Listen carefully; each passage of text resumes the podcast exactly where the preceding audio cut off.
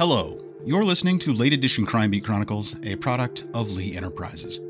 I'm Chris Lay, the podcast operations manager here at Lee and the host of the show. With Late Edition Crime Beat Chronicles, we are presenting notable true crime stories as reported by journalists for the dozens of various Lee Enterprises owned publications from around America. For this set of episodes, we've been focused on Wilbur, Nebraska, where in November of 2017, 24 year old Sydney Loofe left work to go on a second date with a person she met on a dating app and never came home.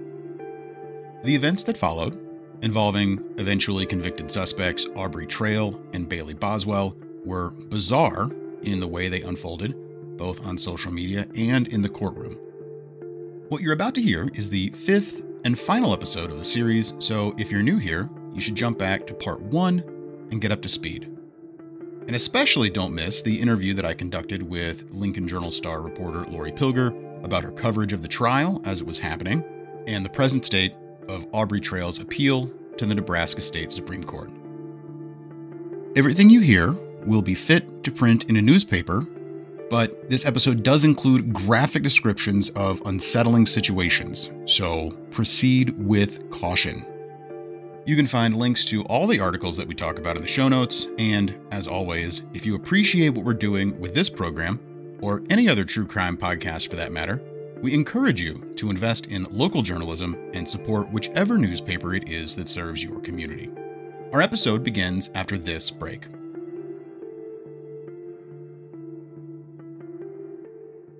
July 2nd, 2019. Three witnesses talk about Aubrey Trail giving them allowances and Bailey Boswell's kill bag by Lori Pilger. The three women had similar stories. All in their 20s, they were drawn in after matching with Bailey Boswell on Tinder, though she went by other names on the app, like Kelsey and Jenna. Aubrey Trail came into the picture soon after, sometimes at their initial meetings with Boswell. He'd give them allowances and pay for shopping and dinner or trips to the salon. Trail and Boswell were a package deal. Sex came first, then talk of torture and killing, the women described in testimony on Tuesday. The three, identified here with the initials AH, AG, and KB, took the stand one at a time to testify about the months and days leading up to and following Loofe's disappearance after she went on her own date with Boswell. Before the trial began, Saline County District Judge Vicki Johnson issued an order barring media from recording video or audio of the women's testimony for privacy reasons. But Tuesday, from the bench, she told the media for the first time not to publish their names. AH spoke of Boswell having a kill bag, a hammer and pliers inside, and joyfully talking about wanting to pull off people's fingernails and cut off their eyelids as she tortured them. Boswell got off on seeing people in pain, AH said. We've got the sex, we've got the witches, we've got a vampire, and then we start talking about torture and killing people, and this is exciting to you too? Trail's attorney, Ben Murray, asked her. Yes, she agreed. AH said Trail had talked about breathing in someone's last breath something he'd said he'd never done, but Boswell had. If I told you this came straight from a Stephen King book, would you believe it? Murray asked her. Yes, she said. It's called Feeding on Steam from Dr. Sleep, he said. AH admitted she was okay with killing someone, even excited about the idea, and actually wanted to kill a woman she'd seen at a Walmart in Beatrice who had met Boswell on Tinder also. So you wanted all this stuff the torture, the killing, the breathing in the steam? Murray asked AH. She said she did. But in the end, when she was supposed to kill another girl in the group, AG, she didn't want to do it. She didn't want to steal for Trail and Boswell either, she said. While AH said she believed what they said about special powers and flying and reading minds, the other two women were more skeptical. AG, who has since moved out of state, said she didn't believe it when Trail claimed to be a vampire and showed her how he could hypnotize Boswell, who she knew as Jenna. When they talked about witchcraft or killing, she said she didn't respond, she just listened. AG said Boswell told her that there was a lot faster way to get more money, quote, that involved murder and stuff like that, unquote. It wasn't stuff I was comfortable with, she said. AG said she didn't see them do anything like that, but Boswell and Trail talked about having to kill for sacrifices. They were talking more and more about killing someone, AG said, and she believed that part of their story might be true. AG said she was supposed to do a cocaine run with Boswell and Trail on November 18th, 2017, in exchange for $15,000. When she didn't hear from them, she was okay with it. She'd been trying to distance herself from them, but wanted to keep things on good terms. She said they'd hinted it would be easy to target her. She said she brought them an apple cake at her last visit, which, at first, she said was November 16th, the day Loofe's remains were dismembered and dumped in rural Clay County. She later said she was mixed up on dates. It must have been a couple of weeks sooner. So, you weren't involved in the killing or dismembering of Sydney Loofe? State Assistant Attorney General Mike Guinan asked her. No, AG answered. KB said Trail had told her if she ever stole from him, he'd kill her and her whole family. It scared her, but she didn't think much of it at the time. People say stupid things, she said. She said she was in a dominant, submissive relationship with Boswell and sometimes wore a pink collar and leash that Boswell bought her. She said Boswell got off on talk of torture and once asked her if she would kill for her. KB said she told her no. When Boswell and Trail picked her up on November 17th, 2017, to go to a casino in Council Bluffs, Iowa, they seemed quieter tense even. She said she agreed to go to Grand Island with him on a cocaine run that would mean $25,000 for her. But by November 21st, 2017, Aubrey Trail hadn't found the drugs, which he said were supposed to be dropped from a plane, so they decided to go to Kearney. Boswell wanted to find someone to torture and kill, KB said. It was Thanksgiving break, and Boswell and Trail figured it would be easier to find someone who wouldn't be missed, she said. They checked into a hotel there on November 22nd, but then KB got a voicemail from a Lincoln police officer on her cell phone. I was, for the first time, super scared, she said, and showed it. The three left town right away. When KB found out she had been reported missing in Omaha, she called to say she was fine. She went home the next day. When Murray asked her if she had any idea how that pink leash ended up at the scene where Loof's body was found, she said she didn't know. Is it possible that you helped dispose of a body? he asked KB. I don't know, she answered. There were chunks of a day later in the week of Loofe's disappearance that she can't remember until meeting with prosecutors recently, KB said, she thought she might have been there and repressed the memory. Trail says Loofe's death was an accident. The state alleges that it was murder and is seeking the death penalty. Aubrey Trail hasn't been in the courtroom since June 24th, when he said Boswell was innocent and slashed at his throat with a sharp object.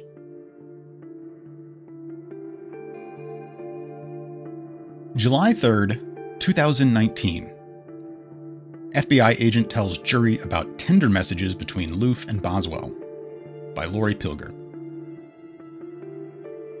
After they both swiped right, the user named Aubrey, age 25, struck up the Tinder conversation with Sydney Loofe on the morning of November 11th, 2017. They're just chit chatting back and forth. FBI Special Agent Mike Masseth testified Wednesday at Aubrey Trail's murder trial.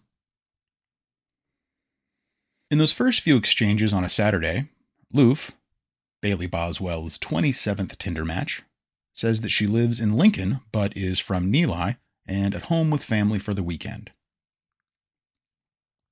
Boswell says she lives outside of Lincoln. They talk about smoking pot and setting up a date to meet. Later, they talk about foods they like, like cornbread and black eyed peas. Loofe said she's eating at Applebee's. On November 13th, Boswell, who is at home in Wilbur at the time with Trail and another woman she met on Tinder, says they're all set for a date. All I need is an address, she says. Okay, tomorrow, Loofe answers. The next day, she tells Boswell she works at Menards, and Boswell asks again for her address, so I can see how long it'll take for me to get there. Within five minutes of getting the address, Bailey Boswell calls a hotel in Lincoln to make a reservation for that night for her and Trail. That night, Boswell and Loofe meet for the first time driving around town, smoking pot in Boswell's car. After, Bailey Boswell sends her another message. Good night, gorgeous. At 8:38 a.m. on November 15th, they exchange more messages. And what time do Bailey Boswell and Aubrey Trail go to the Home Depot? Assistant Attorney General Mike Guinan asked Masseth. At 10:30 a.m., Less than two hours later, they buy a hacksaw, tin snips, drop cloths, and a utility knife. Boswell sends Loofe more messages at 12:23 p.m. What's going on at that point? The prosecutor asks. They're pulling out of the parking lot at Menards, the FBI agent said. That's where Trail had been caught on a surveillance camera going into the home improvement store in North Lincoln as Loofe who was working, walked out to the guard shack. Trail looked back twice, over his shoulder, after their paths nearly crossed. In Tinder messages, Boswell and Loofe go on to talk about meeting at 7 to cruise around town, smoke, and get to know each other. Even about maybe going to a casino over the weekend. Loofe asks if it will be just the two of them on the date. Of course, Boswell says. Their last Tinder communication comes at 6:54 p.m. on November 15th, 2017. Here, Boswell says, signaling her arrival to pick Loofe up from her apartment. About an hour and a half later, Sydney Loofe's phone will go off near Wilbur, the last place it was traced. July 8th, 2019. Expert says hacksaw, like one trail bought hours before Loofe's death, was used to dismember her. By Lori Pilger. Before the pathologist took the stand here on Monday, Saline County District Judge Vicki Johnson warned jurors it would be difficult to look at the photos that would be part of the doctor's presentation. But it was important to see them to understand the state's contention, she told them. On two large screens behind counsel tables, pointed towards the judge's bench and away from courtgoers, jurors glanced up as Dr. Michelle Elieff pointed out details. First from the x rays, then the photos from Sydney Loofe's autopsy on December 7, 2017. George Loofe, Sydney's father, sat in the front row, where he's been every day, except for when prosecutors played a three hour plus video of an interrogation of Aubrey Trail. On Monday morning, the state asked Elieff about signs that she saw during the autopsy that could suggest Loofe had struggled. There was the small bump on the back of the top of her head, marks around the tops of her wrists from restraints and scrapes on her back. One of her earlobes had been torn, too, soon before death, she said. On cross examination, defense attorney Joe Murray challenged the state's theory. The signs of struggle that you talked about are consistent with rough, consensual sex, aren't they? he asked. Yes, they can be, Elieff said. The doctor also couldn't say if missing organs were evidence that Loofe's death had been a ritualistic killing, or if animals had gotten them in the weeks before she was found. She said it's possible, though not terribly common, that someone could break the hyoid bone, the U shaped bone in the back of the neck, during sexual asphyxiation. Part of Loofe's hyoid bone and neck were missing. Still, Elieff said she was able to conclude that Loofe's death was a homicide, meaning she died at another's hands, by means that included strangulation. In the afternoon, Stephen Symes, a leading forensic anthropologist from Mississippi who specializes in saw and knife mark analysis and dismemberment cases, used a model skeleton by the witness stand to show the jury how the cuts on the body were made, explaining the detail jurors could see on the screens of what he looked at to draw his conclusions in the case. The reason I know it's a hacksaw is I'm getting very fine teeth, he said. Symes said the marks he saw on the remains pointed to a hacksaw with a blade of about 25 teeth per inch, or a little bit less. Doctor, I'm going to hand you Exhibit 763. Would these markings that you found on Sydney Loofe's body be consistent with an object just like that? Assistant Attorney General Mike Guinan asked him. Symes looked at the yellow handled Stanley brand high tension hacksaw with a 24 teeth per inch carbide blade just like the one Trail was seen on surveillance buying at Home Depot the morning of November 15th, 2017, less than seven hours before Loofe's date with Boswell. It is consistent with this particular purchase, he said. While Trail has admitted he dismembered Loofe's body, he denied using the hacksaw he bought that day to do it when confronted by FBI agents about the timing, which prosecutors say points to premeditation. On cross examination, Symes said he couldn't say how much strength it would have taken to dismember the body, or whether it had been carried out by a man or a woman. July 9th, 2019. Isn't it true, Mr. Trail, that your performance today was your biggest con? asks the prosecution. By Lori Pilger. Aubrey Trail admitted Tuesday that what he had told two FBI agents was bullshit. There's no video, there's no sexual fantasy, there's no two other people there, there's none of that stuff, he said, sitting in a wheelchair, a makeshift witness stand across from the jury. But Trail maintains he told investigators and the jury the truth about Sydney Loofe accidentally dying at his hands while he choked her during sex with Bailey Boswell.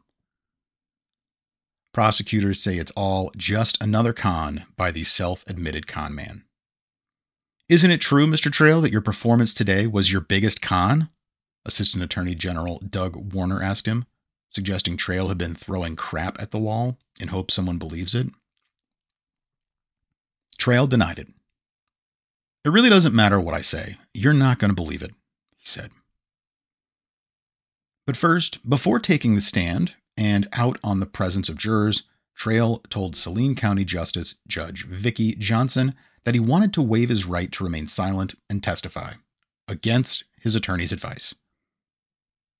Earlier Tuesday, the state wrapped up its case against him for the first degree murder of the 24 year old Lincoln woman with testimony about coded jailhouse notes found at the Saline County Jail that Trail ultimately admitted he tried to get to Boswell telling her what to tell investigators.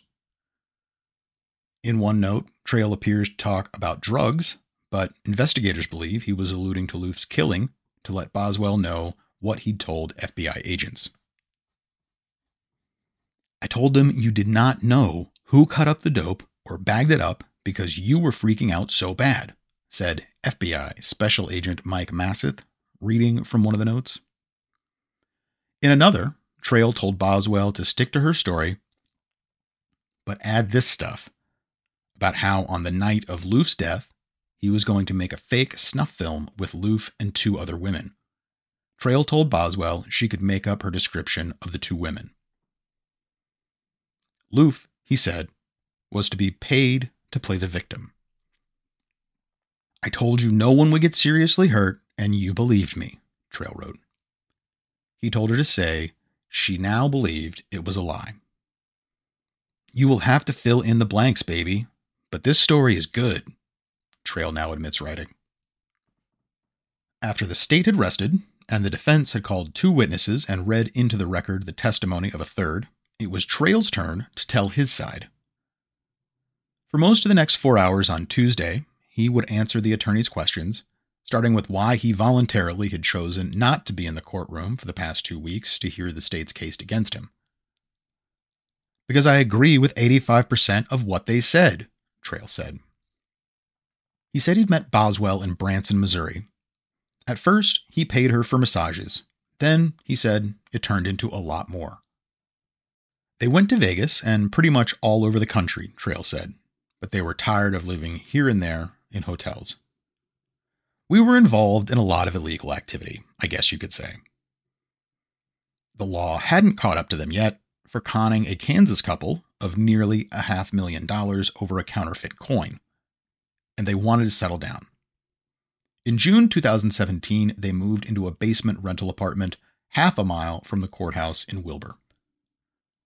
Trail's attorney, Joe Murray, asked about three women who took the stand last week to testify about what went on in the house and the couple's lifestyle of money, sex, and women.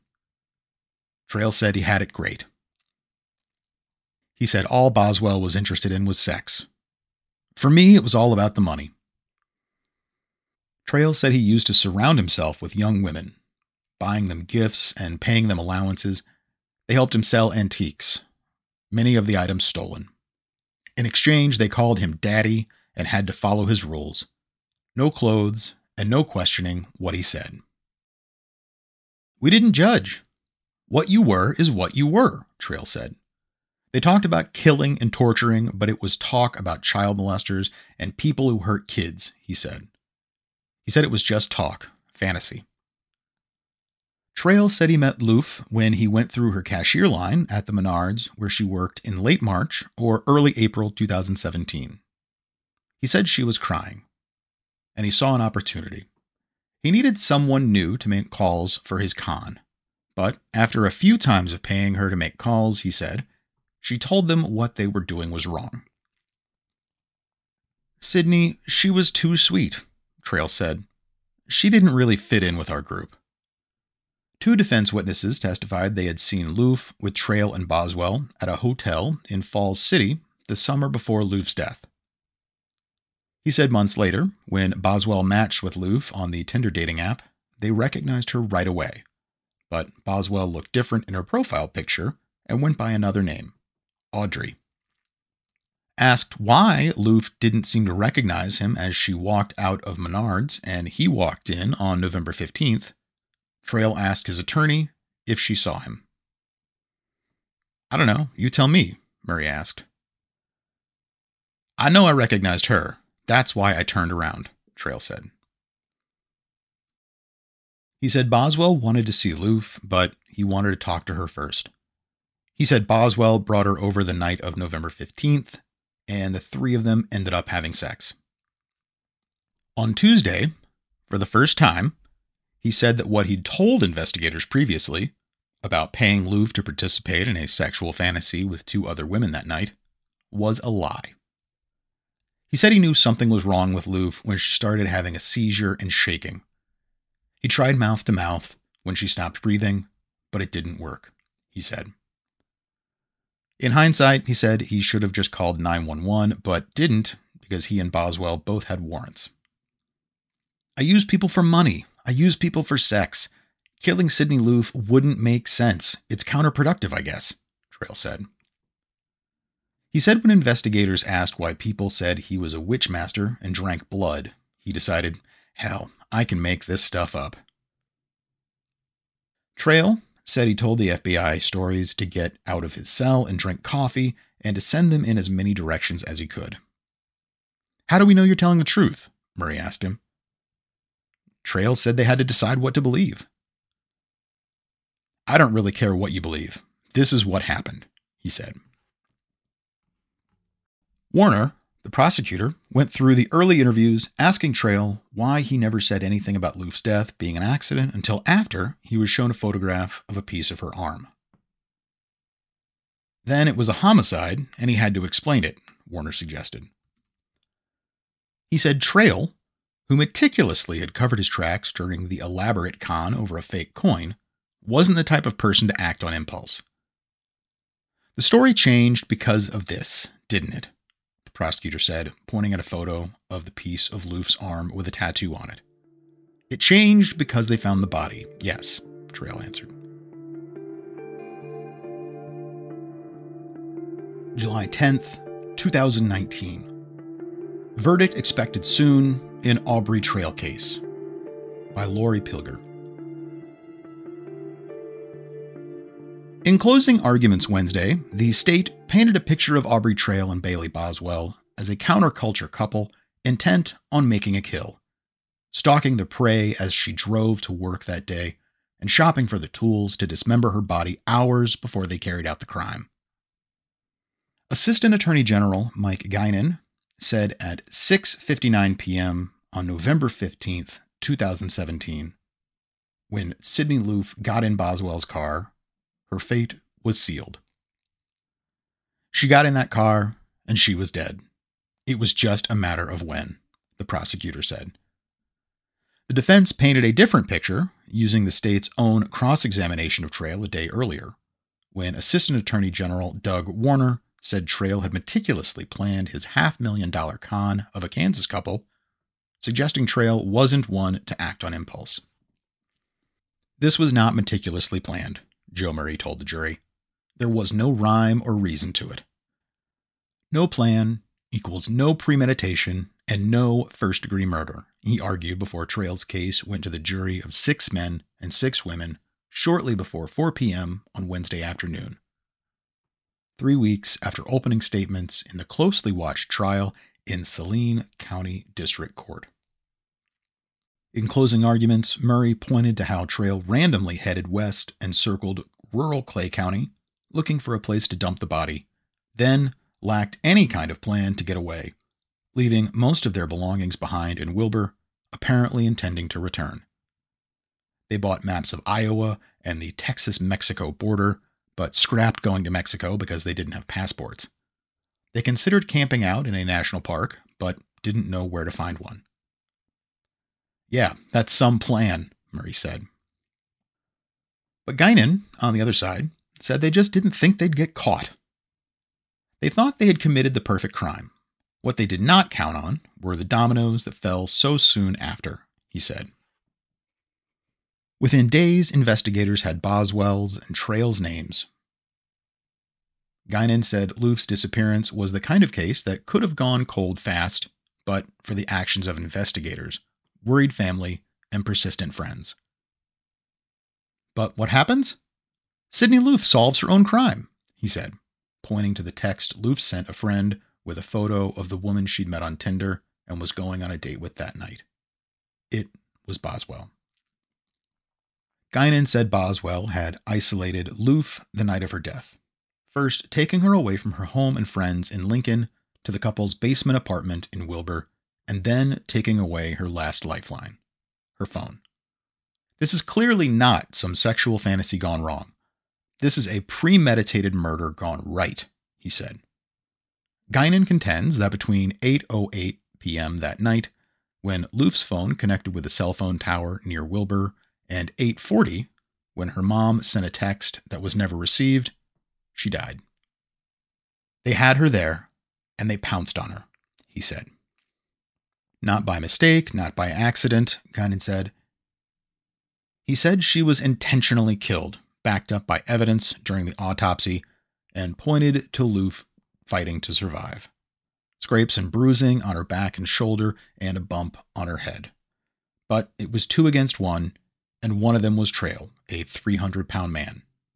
Guinan said he believes Trail and Boswell followed Loofe to work at noon that day, and that Trail went inside, passing within feet of her, intending to see who they were going to kill. The two of them had been planning, scheming, and lusting after, desiring a murder for months. That's what we have here, he said. Then they dismember her, cutting her into at least 14 pieces something that Guinan suggested was gratuitous. Do you do that much work to get rid of a body? he posed. Then they disposed of Loofe's body on the side of the road like it was garbage. The next day, they went to a casino where, over the next two days, they gambled and played strip poker at a hotel room with another woman and talked about killing more people, Guinan said. Murray said it was just that talk. And much of it coming from the Stephen King book, Dr. Sleep. We've got a bizarre cast of characters in this case. You don't need me to tell you that, the defense attorney told the jury. There was the young woman fascinated by serial killers and torture who sometimes liked to act like a cat, wearing a collar and nothing else, and eating out of a pet dish on the floor, and another young woman who, minutes after meeting Trail, told him she wanted her stepdad, who abused her years earlier, killed. There was a lot of talk by these people about a lot of things, but nothing ever acted on, Murray said. Trail's attorney said he didn't particularly like his client, who he admitted had blindsided him a day earlier by changing his story while testifying, but Trail still maintained the strangulation was an accident. The forensic pathologist can't tell if the death was accidental or intentional. I suggest neither can you, Murray said. Guinan said it wasn't just the pathologist's findings, which were consistent with Loofe's death being intentional. It was all the rest of the evidence, too.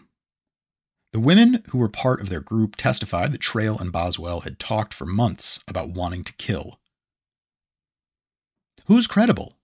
Aubrey Trail? The prosecutor said. He changed the story about the death of Sydney Loofe before your eyes. Jurors were told they could keep deliberating until 9 p.m.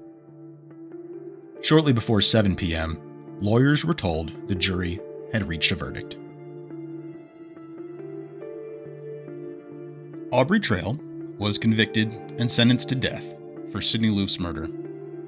His conviction was appealed all the way to the Nebraska State Supreme Court, where it was argued before the justices on September 1st of this year, with their ruling yet to be announced.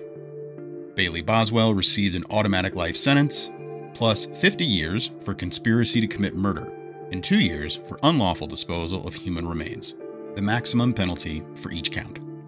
As I said earlier, you can find links to the articles that we referenced in the show notes. We are already very hard at work on our next series with a new co host, so look forward to more info about that very soon. And make sure that you're subscribed to the show wherever you get your podcasts. Late Edition Crime Beat Chronicles is a product of Lee Enterprises. It is produced, recorded, edited, and hosted by myself, Chris Lay, with articles for previous episodes of the season read and recorded by Matt McGrath. Thank you so much, Matt, for all the hours you spent recording all those. As always, if you appreciate what we're doing with this program, we encourage you to invest in local journalism and support whichever newspaper it is that serves your community.